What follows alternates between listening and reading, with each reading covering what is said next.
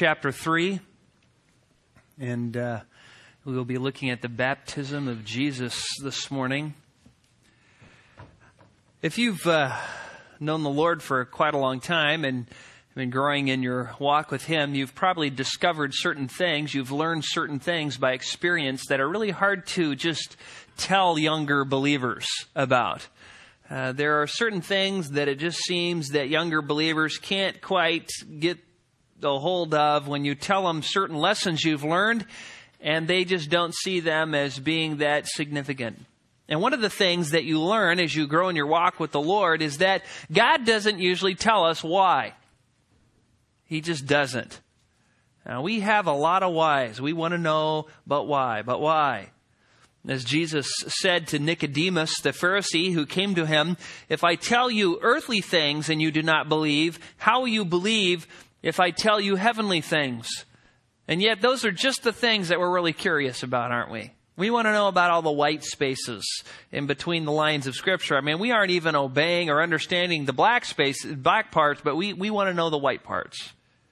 We're kind of like uh, little curious children who come to their parents and say, but, but why? And so then you say, well, I'm going to tell them. And then they say, but why?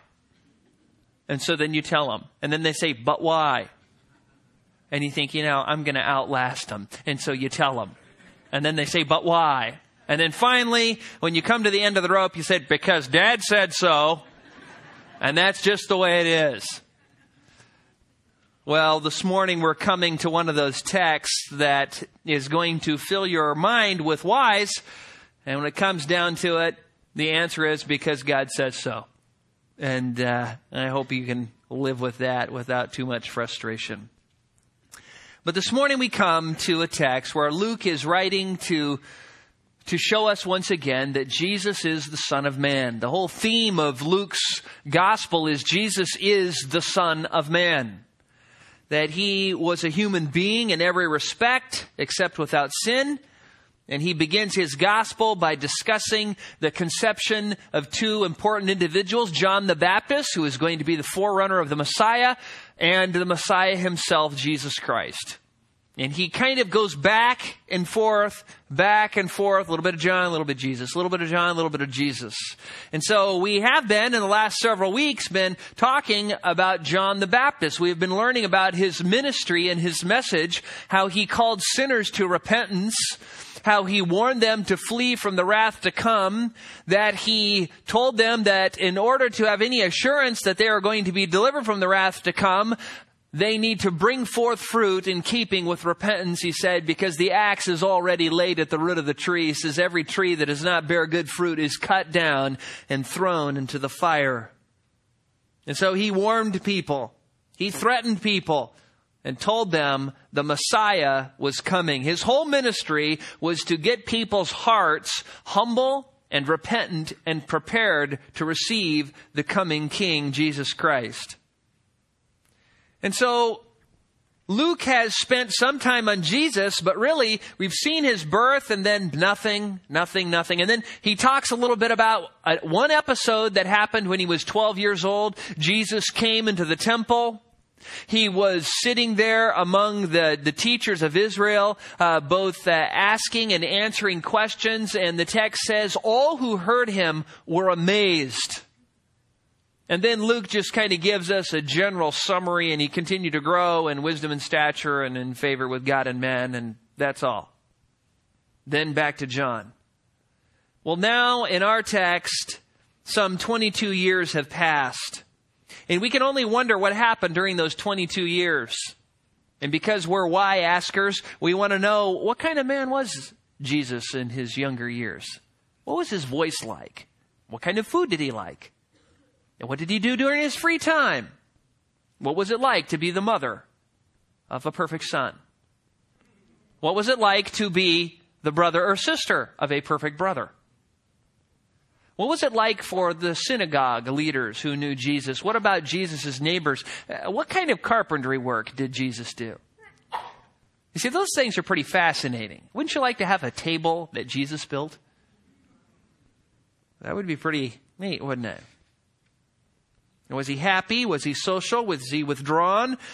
Was he outspoken? And we could just answer, ask all these questions, but never get an answer because the Bible just doesn't say. And so, a lot of times we just can't ask why when the Bible doesn't give us an answer. But Luke tells us that Jesus started his ministry with this baptism. He had been a carpenter, and now he is switching to become the prophet and the great teacher, and eventually the Lamb of God who had died to take away the sins of the world. But he wants us to know that Jesus was human. He was human. In our first text, which we're going to look at this morning, Luke is going to establish that Jesus is the long awaited Messiah. Then in the genealogy, which we will get to eventually, in that genealogy, he is going to establish that Jesus is the human descendant of Adam and Abraham and David, all of those key people in the messianic line. And then Luke is going to argue for the humanity of Christ by describing Jesus' temptation Jesus never sinned, but like all of us, he could be tempted to sin by Satan. And of course, that is what happened. And so as we come to Luke chapter 3, verses 21 and 22, we are starting off on this little tri-fold argument that Luke is trying to present to again convince us that Jesus was the Son of Man. And so if you have your Bible, we are going to look at Luke chapter 3, verses 21 and 22. You can follow along as I read. Now, when all the people were baptized, Jesus was also baptized, and while he was praying, heaven was opened. And the Holy Spirit descended upon him in bodily form like a dove. And a voice came out of heaven, You are my beloved Son. In you I am well pleased.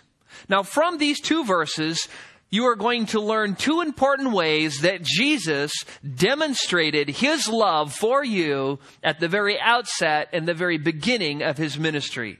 And the first is this Jesus was baptized for you. You know, Jesus was God. Jesus is self sufficient. Jesus didn't need to do this for him. Jesus came to earth for you and for me. Look at the first half of verse 21. Now, when all the people were baptized, Jesus was also baptized. Now, from the first half of verse 8, we can see several things. First, Jesus was baptized at the same time as the people. Now, when you look at this, you think, okay, so why is that significant? Well, I think it's significant because Jesus didn't have his own little private session with John the Baptist. He didn't say, you know, John, I don't want to be baptized with all these mongrels. You know, I want to do my own thing. You know, wait till they all go home, sneak me out here in the middle of the night, and then baptize me. Now, he was baptized at the same time as all the rest of the people. Now, it is true that the text might be translated after all the people were baptized, but we know that John was continuing to baptize. So it's not like Jesus was the last person John ever baptized. We know he continued to baptize. We also know that Jesus was not some uh, private session uh, baptized baptized person because John 129 we find John the Baptist saying to the crowds when Jesus came to him behold the lamb of God who takes away the sin of the world. So we know that Jesus was baptized when the crowds were there. And so the question is what does it mean when it says when or after all the people were baptized? Well I think all it means is this that when the number of people which needed to be baptized before Jesus came on the scene was completed, Jesus came on the scene. These people needed to be baptized. Remember, John's ministry was to prepare people for the coming of the Messiah. Well, there had to be a point when they were prepared so the Messiah could come. And I think it was after all those people were baptized and all their hearts were now um, right with the Lord and they were anticipating the coming of the Messiah that Jesus showed up on the scene. One thing is certain. Jesus came all the way down from Galilee, according to Matthew, traveling a good distance so that he could be baptized at the same time with all the rest of the crowds who were coming to John.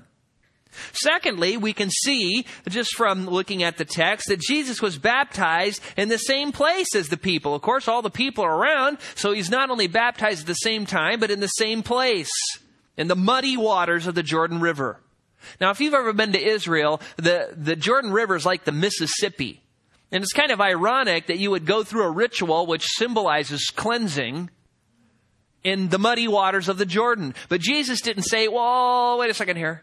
Can't you just pull out some water and put it in a big tank and let all the mud settle out and siphon it off so I can be baptized in clean water?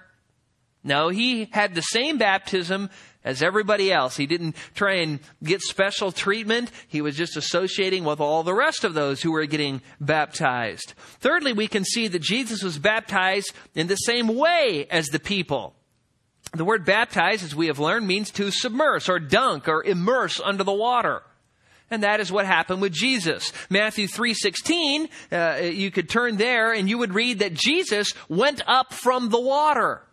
And in Mark 1:10 it says Jesus came up out of the water. Why? Because he was in the water and then he came up out of the water. Which tells us how he was baptized, just like the word says. Fourthly, Jesus was not baptized for the same reason as all the people. Now, even though it was at the same time, in the same place, in the same way, it was not for the same reason. And we, that's pretty obvious, isn't it? It's obvious because Jesus had no sin. So he didn't need to come and participate in a baptism of repentance since he didn't need to repent of anything. He didn't need to flee from the wrath to come because he was the wrath to come.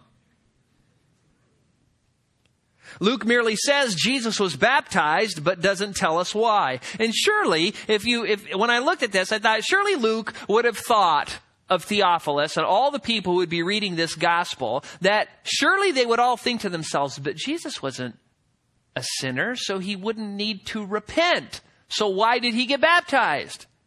And so what Luke says is nothing. He doesn't tell us. Now, thankfully, we have a very weak answer in Matthew chapter 3 verse 15, if you remember, when Jesus came to John, as Matthew records it, as he approaches, John says, wait a second here. Whoa, whoa, whoa, whoa. I am not, I'm not even fit to baptize you. I, I, I, I, I. You baptize me. And do you remember what Jesus said?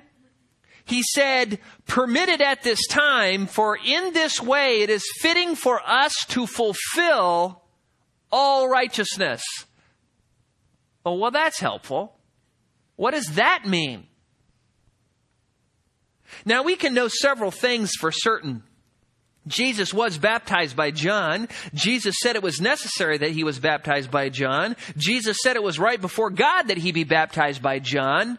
And fourth, that it was not only something that Jesus needed to do, but also something John needed to do because Jesus did not say, it is fitting for me to fulfill all righteousness, but he said, it is fitting for us to fulfill all righteousness. A lot of people want to take this as something Jesus had to do, but it was something John and Jesus had to do. John had to baptize Jesus, and Jesus had to be baptized by John. And the reason, which of course doesn't really satisfy our curiosity, is to fulfill all righteousness.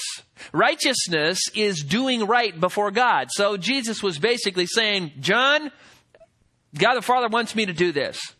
So John said, okay. Now, wanting to give you an answer, wanting to satisfy my own curiosity, I searched high and low to try and find as many resources as I could to see if I could come to a conclusion on this. I looked at 25 different commentaries on on Luke's gospel and 15 commentaries on Matthew's gospel to see if I could find a definitive conclusion for why Jesus was baptized and what it means to fulfill all righteousness. And here is what I found. If you're one of those people who takes notes and likes to write things down on a list, put down your pencil. Because you will wear out the lead. Just listen.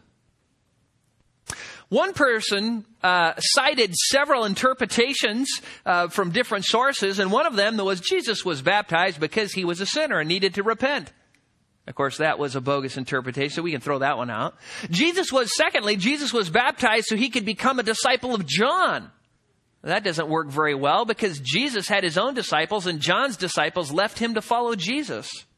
Third, Jesus was baptized so that John would know who he was and so he would declare Jesus to be the Messiah. And you're thinking, well, John already knew who Jesus was. When he saw him at a distance, he said, Behold the Lamb of God. He didn't need Jesus to go under to know that. He knew that before that, so that doesn't work well. Fourth, Jesus wanted to honor John and his ministry. And this doesn't work very well either because it doesn't fit the whole context, which is all focused on Jesus and his ministry, not John and his ministry. Fifth, Jesus was baptized as a declaration that he was dying to his former manner of life and starting a new public ministry. The problem is, is why would he need to die from a perfect life? That is kind of taking the whole uh, Christian symbolism of baptism, dying to sin, to be born to newness of life from Romans 6, and applying it to this case, which I don't think was in the mind of Jesus or John. Nor do I think the people looking could um, understand that. Six, Jesus was baptized so sinners could identify with him. And, and this is kind of the, you know, uh, you, you, know, be everything to all men approach. You know, it, you know, if I want to reach some gothic, you know, punkers or whatever, I get my hair all spiked up and paint it red and get my ears all pierced up and, you know, nose pin and, you know, bones and different parts of my body and my navel pierced and black leather and big, you know, chains and leathers and clunky things and say, hey, you know, now I can relate, you know, so I can share the gospel. I don't think that was Jesus' method. Jesus was already a Jew. I mean, he was identifying. He became a man. He was your commoner already. Seven, Jesus was baptized, some say, to show the crowds that he supported John's baptism. Well, of course he supported John's baptism. And and you think about that, well, you know, I mean maybe. Jesus was baptized because he needed to consecrate or declare himself to be holy. The problem is he already was holy. He was holy from conception. He remained holy and stayed holy, and so he didn't need to become holy. Nine, Jesus was baptized as an inauguration into his priesthood. The problem is this doesn't match what Hebrews says when it tells us that Jesus' priesthood for the believer started when, after he was resurrected, ascended into heaven. 10, Jesus was baptized to show the people that John's ministry and his ministry were complementary. That's a good guess. Uh, 11, Jesus was baptized so he could store up righteousness so that later he could impart that righteousness to those who would believe in him. And this view reads an entire theological system into the white spaces of the text. The problem is, is again, Jesus started out infinitely righteous, maintained infinite righteousness, and continued to be infinitely righteous, so he didn't need to store up any righteousness. He had infinite righteousness.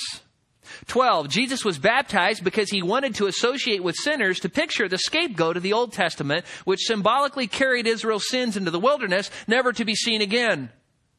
Well, the problem with this is, uh, oh, and they say, and then we know that what's happening because right after this, Jesus goes into the wilderness to be tempted. The problem is, Jesus, um, didn't have uh, sin, it wasn't, didn't bear his sins into the wilderness or anybody else's sins into the wilderness. He went in clean, he stayed clean and came out clean and didn't atone for anybody's sin out there. So that doesn't work well. Here's another one. Jesus came to identify himself with Israel by obeying the law of Moses, but the problem is the law of Moses never requires anybody to be baptized. Here's another one. Jesus was baptized as an example of obedience to those coming to hear John preach and be baptized. And this makes Jesus into someone who's kind of priming the pump for baptism of repentance. You know, like when you're doing a revival and you want to make sure people come forward and, you know, pray the sinner's prayer, you put a few plants out there so when it's come, you know, times of call, you just have some people who are already saved and they kind of come moseying forward and look kind of, you know, sorry so that, you know, you kind of prime the pump of evangelism. And this kind of makes Jesus, you know, yeah, yeah, you know, come on, repent, you know, I'm, I'm doing it, you do it too. Which makes Jesus kind of deceptive because he didn't need to repent and Kind of smacks of manipulation too. 15. Jesus was baptized as a symbol of his death, burial, and resurrection. Well, the problem with this is that surely no one in the crowds or John himself would have been able to understand this by what was going on. I think this is to take what we learn about baptism in the New Testament to the churches and try and import it back, you know, but maybe. Um, 16, Jesus was baptized to identify himself with John's message that the Messiah was coming. And this could be uh, true now, this has some merit. John is preaching the Messiah is coming, and then Jesus shows up. And so Jesus may be saying, yeah, John's message is true, uh, but John's message is always true, and the prophets never needed people to confirm uh, their message. It was true whether people believed it or not. 17, Jesus was baptized so that John could present the Messiah he had been proclaiming would come to the people. And uh, this view, instead of making Jesus identify with John's message, message sees Jesus as living proof in the fulfillment of John's message. In other words, uh, Jesus came to fulfill what John had been preaching, um, and that could be 18, Jesus was baptized so he could identify with sinners. And, uh, and this one has some merit if you understand. Uh, it's a little bit different than the one I previously mentioned. A specific kind of sinner, and that is repentant sinners. Uh, that Jesus came to identify with those who had humbled themselves and wanted to submit to God's will.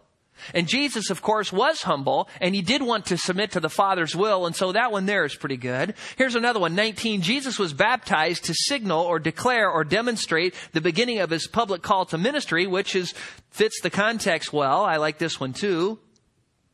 But the question is, why did he need baptized? So, hmm. One com- commentator came up with this brilliant conclusion. We don't know. And that may be the best one to take too. My best guess is that Jesus was baptized so he could identify with those who were coming with humble hearts to submit to the will of God. Uh, of course, they were doing it to repent and submit to the will of God. Jesus was doing it to identify with them because that was the Father's will. But being sinless, he didn't need to repent of anything. You know, he was like a clean dish that was washed again. So he associated with others who wanted to be clean before God. Those were the people that Jesus came to save. So, whatever the reason, there is a lesson to learn here from Jesus' example. Whatever interpretation or combination of interpretations you want to take, one thing is crystal, crystal clear. Jesus came to fulfill all righteousness, and in that way, he is an example for you and me. That is the crystal clear part. You know, often we want to fulfill some righteousness in our lives, don't we? You know, like a person who goes on a diet and they want to be fairly faithful. A person who wants to quit smoking in between cigarettes. Those who want to be mostly pure in their relationships. Those who want to show up on time most of the time. You know, those who want to read the Bible whenever they're bored, whenever they don't have anything else to do. This kind of attitude is one of Satan's devices to deceive people into thinking that they can be right before God by living a 80% or 90% or 95% or 99.99% Christianity. Listen, you're either right with God or you're not right with God. You're either in sin or you're not. There is no gray. You either have your sins confessed and you're cleansed from all unrighteousness or not. And a lot of times people get duped by Satan into thinking, well, I am going to church and I'm trying to read my Bible and I am going to this, you know, Bible study or whatever. So, you know, 75% of my life is right with God, even though this 25% isn't. You're not right with God. If you have unconfessed sin in your life, if you're living in rebellion, you're living in rebellion. It doesn't matter about all the other things. You have to be right with God. And what's neat here is we see Jesus wanting to fulfill every degree, all righteousness, and wanting John to fulfill all righteousness too.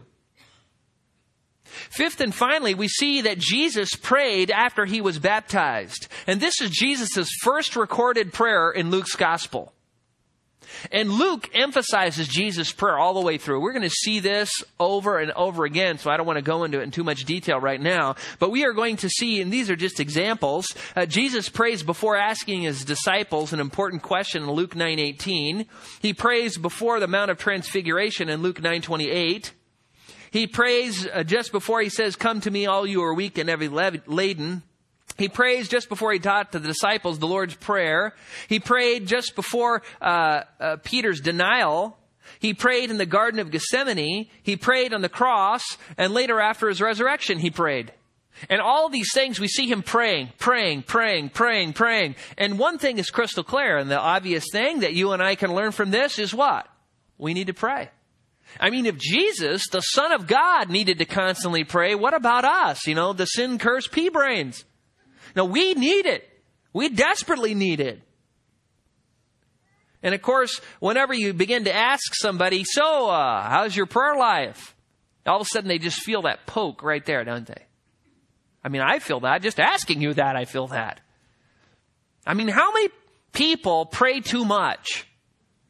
If you were to scour all the gravestones of the world, how many of them have written on there, I should have prayed less?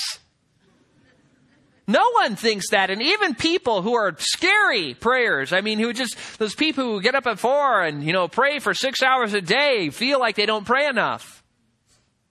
And one of the things I think that happens is, is we get prayer confused with an activity we do at a certain time in a certain way. For instance, we have in our mind prayer is when you stop, clasp your hands, close your eyes, peek every once in a while at your prayer journal in your prayer closet and, you know, ask God for things.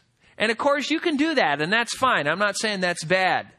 But prayer is an entire attitude of life. It is a entire, entire uh, um, way of life whereby you are constantly communing with God and thinking about God and praising God and asking God for things and asking God for things in other people's lives.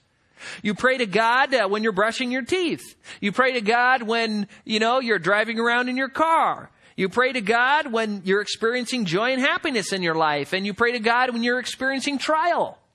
You, exp- you pray to God when you are rising up and when you're lying down and when you're sitting in the house and when you're walking along the way. You pray all the time. And that's what we see modeled in Jesus' life, isn't it? Did he have times of concentrated prayer where he stopped and prayed? Sure. And then we see him, like in our text here, just in the, in the, the routine of things, just praying. He's praying. And that's what's happened. And that's what you and I need to do. Jesus is being baptized and it says he's praying. You know, and if you and I were baptized, uh, uh, you know, you, you, what would we be saying? Whoo! These waters are cold. You know, this is, whoa, whoa, whoa, Man, this is well, colder than I thought, John. But see, Jesus, even though he, I'm sure he felt those same things, he was in control. He's thinking, you know, I could waste some time going, whoo, whoo. Instead, I'm going to take this moment, this spare moment, and I'm going to pray. And that's what we see him doing. Now, we don't know exactly what he prayed. We just know that he prayed. And that is something that you and I need to pattern our life on. You know, when you find yourself just sitting there vegging, well, put your mind into prayer. When you find yourself thinking about things you shouldn't, put your mind into prayer. Be praying. Be praying without ceasing like Jesus did. Well, of course, when Jesus prayed in the text here, it was like pulling a pin on the spiritual grenade because all heaven broke loose, and that's what we see in our second point. Jesus' identity was confirmed for you in his baptism. Jesus' identity was confirmed for you in his baptism. Now, Luke's emphasis is not on the baptism of Jesus in the text. As a matter of fact, the whole mention of Jesus' being baptized is a subordinate clause in the sentence. The main thing that the sentence emphasizes is what happened after Jesus was baptized. That is Luke's big point. So after the pin on the spiritual grenade is pulled by Jesus' prayer, several things happen, a whole series of things. The first is, if you look at the second half of verse 21, the text says, and while he was praying, heaven opened up. Now, Mark 110 uses a word um, which uh, means to tear, this one just means open, but Mark uses a word that means to be torn apart or divided or um, ripped apart, as the King James would put it, you know, in the old King James, uh, rent asunder. It was, it was as if when he prayed, he came out that the heavens were just ripped into. Kind of like when the Israelites uh, were fleeing from the Egyptians and they got up to the Red Sea, the sea was just torn in two. It was parted. And this is what's happening. And you might be thinking to yourself, because this is what I thought to myself, what does it look like? Or how does it happen that heaven is torn apart, opened up, unzipped, so to speak? You know, do you, does it, uh, you pull back some blue and there's black back there? Uh, you pull back blue and there's more blue? I mean, what is that? Well, the Bible tells us, actually, uh, as a matter of fact, it's a common a phrase, the opening up of heaven, uh, as you look through the Bible. For instance, Ezekiel in Ezekiel chapter 1 verse 1, right before he starts his vision, says, The heavens were opened and I saw visions of God. You remember what happened when Stephen, the first martyr of the church, was being stoned. He looked up and what happened? Heaven was opened up and he saw. The apostle John in Revelation 19:11, do you remember what happens there? He says, "I saw heaven opened and behold a white horse, and he who sat on it is called faithful and true, and in righteousness he judges and wages war." So we know just from these examples that when heaven is opened up, what that is referring to and how that's used in the Bible, it's used of people who are receiving special revelation from God, prophets who are receiving special revelations from God. The heavens are peeled back so they can actually look into the spiritual dimension. And it is one of the ways that God has chosen to communicate to a special select group of individuals. The second thing that happened is, if you look at the text, it says not only was heaven opened, it says, and the Holy Spirit descended on Jesus like a dove. Now, commentators like stuff like this. Now, they get a little wild with this one. Some say, you know what this is? This is an allusion to Genesis chapter 1, verse 2. You remember Genesis 1, in the beginning, God created the heavens and the earth, and the heavens were formless and void and darkness was over the surface of the deep, and God's Spirit hovered over the surface of the water. They say, see? Now, even though no bird is mentioned in Genesis 1 2, a dove isn't mentioned in Genesis 1 2, only hovering is mentioned in Genesis 1 2, they reason to themselves, now you just think of, see if this is good exegesis of this text. Hovering is done by birds. Doves are birds. Doves hover. Therefore, this ta- text is speaking of the Holy Spirit in the creation account. Not good, is it? Bad answer. Now, they go into great detail trying to prove that, yeah, that, that, that's true, and there's a spiritual parallel here, and a new creation that's coming about, and all this stuff. Others say, no, no, no, this dove is an allusion to Genesis 8, 8 through 12, where Noah sends out that dove, and that dove comes back with the olive branch and symbolizes the hope of salvation from the flood. And then they go, well, whenever you get salvation in there. And so Jesus is our hope of salvation. And so the dove is representing the Holy Spirit pointing to Jesus and the hope of salvation to come. Just like Noah had the hope of salvation to come since it, the dove returned with an olive branch in its mouth. But that's not very convincing either. Still others say, no, the dove is an allusion to Israel. And Hosea 11, uh, 1 and uh, uh, following, where it talks about Israel returning to the land as migrating doves to, to nestle there on the land? Well, the first thing we need to do is solve the problem is look at the text and really notice what it says. The text does not say the Holy Spirit descended in the form of a dove. It does not say that. The text says the Holy Spirit descended upon Jesus bodily like a dove. Like a dove. And believe me, if there was ever a generation that like needed to learn about similes, it's like ours. You know, like what I mean? The word like, along with the word as, is the little telltale sign that a simile is being given, a comparison word. It's similar to.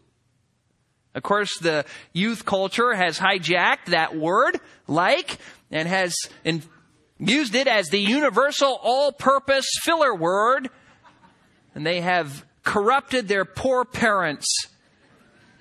Now I have people coming into my office, you know, like, and I just like, and I just, and then what happens is, is I go home and I tell my kids, so if it's like that, then what is it? Oh, Dan. and then they catch me using it. And it like drives me crazy. But thankfully, in our text, the word like is used correctly. There was something physical when it says bodily or corporeal or in a physical material form came down out of heaven and it bodily lit upon Jesus and it was similar to a dove. That's what the text says. Now it could be that the Holy Spirit did descend from heaven in the form of a nice white albino dove. But you know, albinos are pretty rare. And usually the only place you find them is breeders who breed them and, you know, keep them out of the wild because you take a white dove and let it go in the wild and it becomes hawk bait. Most, most of them are not white. But you know, it works good on the Hallmark card. And it could have been that way. But mostly, maybe it was just your typical brown, tan mourning dove. You know, like we see around here. Psalm 68:13 the psalmist speaks of the wings of a dove covered with silver and its pinions glistening with gold. You know, doves are really beautiful, and a lot of times, uh, unless you're a hunter, um, you don't really get to look at them up close. But they're really neat. You open up their wings, they're really beautiful. And those little ugly brown doves you see are really uh, beautiful creatures. As a matter of fact, I even tell my kids, if you look at it real close, look at their eyes. They have blue eyeshadow on. They do. They have this little blue circle. Maybe that's why Solomon said to his bride in the Song of Solomon in chapter 1, verse 15, How beautiful you are, your eyes are like doves. Maybe she had blue eyeshadow on. But these are very beautiful birds, and Jesus described them in Matthew chapter 10, verse 16, as innocent. Innocent as doves. Now, have you ever seen a dove land? Now, sometimes, if you're a hunter, you see them land in a very ungraceful way. But when they're alive, they land very gracefully. And this fits very well with our text. The heavens open up, the Holy Spirit descends, it's in a bodily form, and it lights very gracefully down upon Jesus, just like a dove, slowly, softly, gracefully, in some physical form, and it lights, uh, lights upon Jesus. And the phrase like a dove may refer to a literal shape of a dove. I'm not saying that it doesn't. Or it seems more likely that it might refer to the way in which it came down from heaven like a dove lands, or both, we don't know. But one thing is clear, God purposely caused a physical manifestation of the Holy Spirit to appear and land upon Jesus. Why? Well, do you remember why he had him do that in Acts? In Acts chapter 2 verse 1 and following, at the beginning of the church, there was a sound like the rushing wind, and then what happened? And then there were tongues as or like, simile, fire, distributing themselves and alighting upon each of them.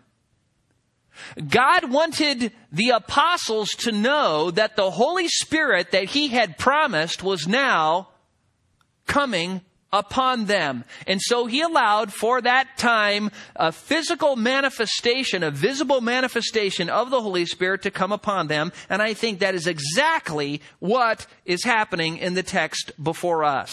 God wants Jesus and John and possibly the crowds too to all see this event so they know that the Holy Spirit is now coming upon Jesus. It did not enter into Jesus, it came upon him.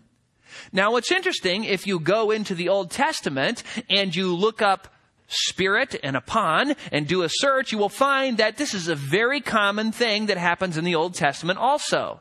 For instance, uh, the Holy Spirit came upon Moses and uh, the judges, you know, like Samson and and uh, the first King Saul and David and Elijah and Elisha and other people. And whenever it did, it always empowered them for ministry. And that is exactly what we see in the text. As a matter of fact, the very next verse, in verse 23, when he began his ministry, he starts his ministry. And so this fits very well with what we see going on here.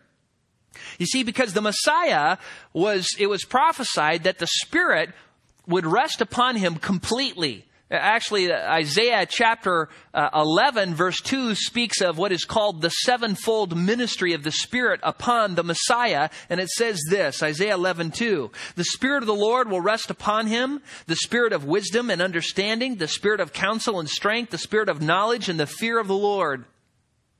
A complete manifestation of the Spirit would come upon Jesus.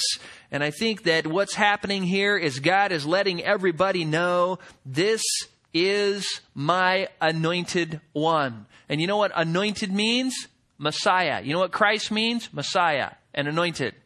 And that is exactly what we see because right after our text, the genealogy is given. And the first thing we see in chapter 4, verse 1, Jesus, full of the Holy Spirit, and then he launches off in his ministry.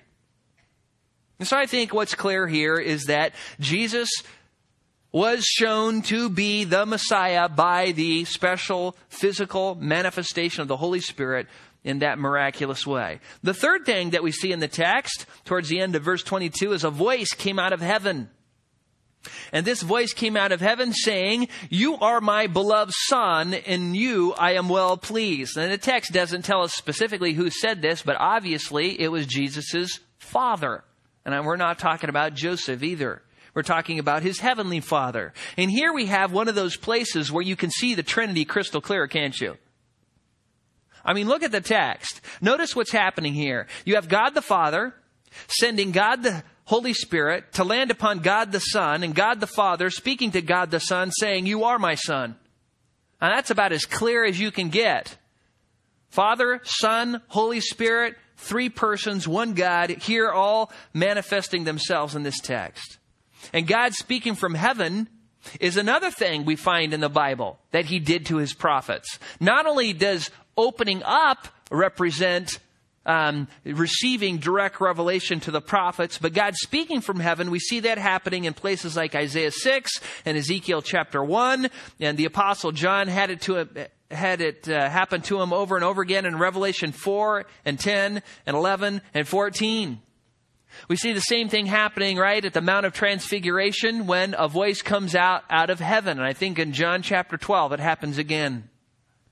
So what we have here is God the Father making a very clear statement to Jesus, John, and possibly all the rest of the people. Listen, this person is the Holy Spirit anointed Messiah Son of God, my Son. Now, the phrase at the very end, in whom I am well pleased, or in you I am well pleased, um, really means in whom my favor or pleasure rests. God's pleasure would rest in his Son. And this is probably an allusion to Isaiah 42. Now, if you've ever studied Isaiah, you know that Isaiah has a series of what he calls servant songs servant songs. There's four of them. The first one is Isaiah 42. The most popular one is Isaiah 53. You know, the one about uh, who has believed a report and to whom has the arm of the Lord been revealed and he grew up uh, before us like a tender shoot out of a dry, parched ground, and we esteemed him not, smitten of God, and afflicted, a man of sorrows, acquainted with grief, blah, blah, blah, all that stuff. He goes down there, the, all of us like sheep, and he was crushed, and all that stuff is a servant song of Isaiah. And there's four of them. The first one is Isaiah 42, and then there's two others, and Isaiah 49 and 50. But in Isaiah 42, in the first four verses, listen to this and notice how well Isaiah 42, 1 through 4, matches what this text, our text, is saying. Isaiah now is writing 700 years before Christ would come, and he's speaking of Christ, and he says, speaking from God, and he says, Behold, my servant whom I uphold my chosen one in whom my soul delights. I have put my spirit upon him and he will bring forth justice to the nations. He will not cry out or raise his voice, nor make his voice heard in the street. A bruised reed he will not break, and a dimly burning wick he will not extinguish. He will faithfully bring forth justice. He will not be disheartened or crushed until he has established justice on the earth, and the coastlands will wait expectantly for his law. Now, in this section, there are things that are going, Jesus was going to do at his first and second coming, but the things that really match up with our text is that first first verse, Jesus was God's servant. God was upholding him. God chose him. God's soul delighted in him, and God put his spirit uh, upon him, and that is exactly what we see in our text. So it seems that why this is, while this is happening, God is saying, This is my son, and he summarizes everything that was promised of his servant who had come. And so, what does all this have to do with you? You're sitting out there going, okay, Jesus was the Messiah. So what? Well, this is the so what. Jesus is the only one that can save you because he is the Messiah. There is no other Redeemer. There is no other Savior. There is no other name, as Peter said, under heaven by which men must be saved. You can't be saved by your good works. You can't be saved by your moral lifestyle. You can't be saved by your, you know, philanthropy. You can't be saved by your church attendance or your Bible reading or your prayer or your religious activities. There is only one way to be saved, and that is through Jesus because He alone is the way, He is the truth, and He is the life, and no one ever comes to the Father but through Him. And you know, you may know about Jesus. You may know about Jesus. You may even tell people that you're a Christian, but the question is this do you have a personal relationship with Jesus? Have you done what John said? Have you repented of your sins? Have you fled from the wrath of to come into the arms of Jesus Christ? Do you know that Jesus is God in human flesh and that he lived a perfect life? And died on the cross for you in your place, suffering God's wrath that you deserved, paying the full penalty of your sin, satisfying God's just requirements, so that you, through faith in Him, could have the free gift of eternal life. Have you turned and received Jesus as your Savior? Turned from your sin to follow Him?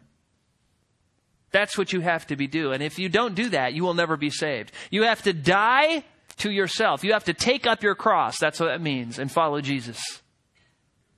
And so the great application of this text, if you don't know Christ, is get to know him. Accept what he did for you to save you. Quit hanging on to your works. Quit putting him off. Today and only today is the day of salvation. And know that Jesus was baptized for you, whether you are a believer or an unbeliever. Know that Jesus was clearly identified for you. And if you are a believer, you make sure that you follow Jesus and you attempt to fulfill all righteousness in your life through the strength that God provides in His grace. Don't be a 95% Christian. And follow Jesus' example of prayer. Try and make prayer just something you're always doing, that you're always talking with God. You're always asking Him for things when you're doing things, when you're talking with your boss, just every little bit of your life. Try and saturate it with prayer because this is what God's will is for you. Let's pray. Father, we thank you for this text. And Father, even though there are some hard things in it, things that uh, we can't really understand with any certainty, there are some things that are clear, Father. Jesus is an example for us, and that he and John both needed to fulfill all righteousness, and we need to do the same. And Jesus is an example in that he was always praying, and we need to do the same. And Father, we see your love and how Jesus was baptized for us, and that not only was he baptized for us, Father, he was identified for us so that we could run to him as our Savior, as our Redeemer, as our Good Shepherd. Father, if there's somebody here who doesn't know you, may they come to you on your terms this morning, humbling their heart, confessing their sin, and committing their life to follow you. Father, we pray this because we know it's your will. We pray this in Christ's name. Amen.